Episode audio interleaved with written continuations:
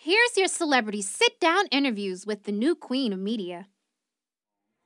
Hey guys, it's your girl here, Madison J, and I am standing here with Swiss Beatz. How you doing today? How you doing? How you doing? Thank you so much for taking the time out to talk to me. So really quickly, we just wrapped up uh, the video shoot for Work. Tell us a little bit about it. Um, you know, I always like to give back to like up and coming artists. Yeah. You know, people are used to seeing me working with like big artists. And um, you know, it's, it's, a give back, and also I think uh, Saka is a very talented artist from Arizona. Um, the cool part is that it started off on something negative, and then ended off on something positive.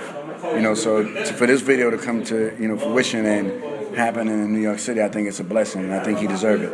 And I think that's absolutely true. It's phenomenal what you're doing. So, just to, to uh, inspire a few artists out there who want to be to the level of Swiss Beatz, what give three tips to any inspiring entrepreneurs that are in the game? Um, I think you got to stay focused, stay positive, stay dedicated, stay humble, and always know that you're a student and never give up on your dreams, even if other people don't believe in it. Because imagine how many people didn't believe in his dreams, exactly. and now we here shooting a, a, a video shoot uh-huh. you know, in New York City. Or how many people didn't believe in my dreams, but I'm standing here with Swiss Beatz. Yeah, so uh, thank you so much for taking out the time. Uh, and if everybody wanted to follow you, where can they follow you on social media? Yeah, The Real Swiss with three Z's, Snapchat, Bronx Basquiat on Snapchat. We have fun. It's two different worlds. So. Yeah, definitely, definitely. So you guys catch up with Swiss Beatz on all social medias, and thank you so much for taking the time out to talk to me. I appreciate it.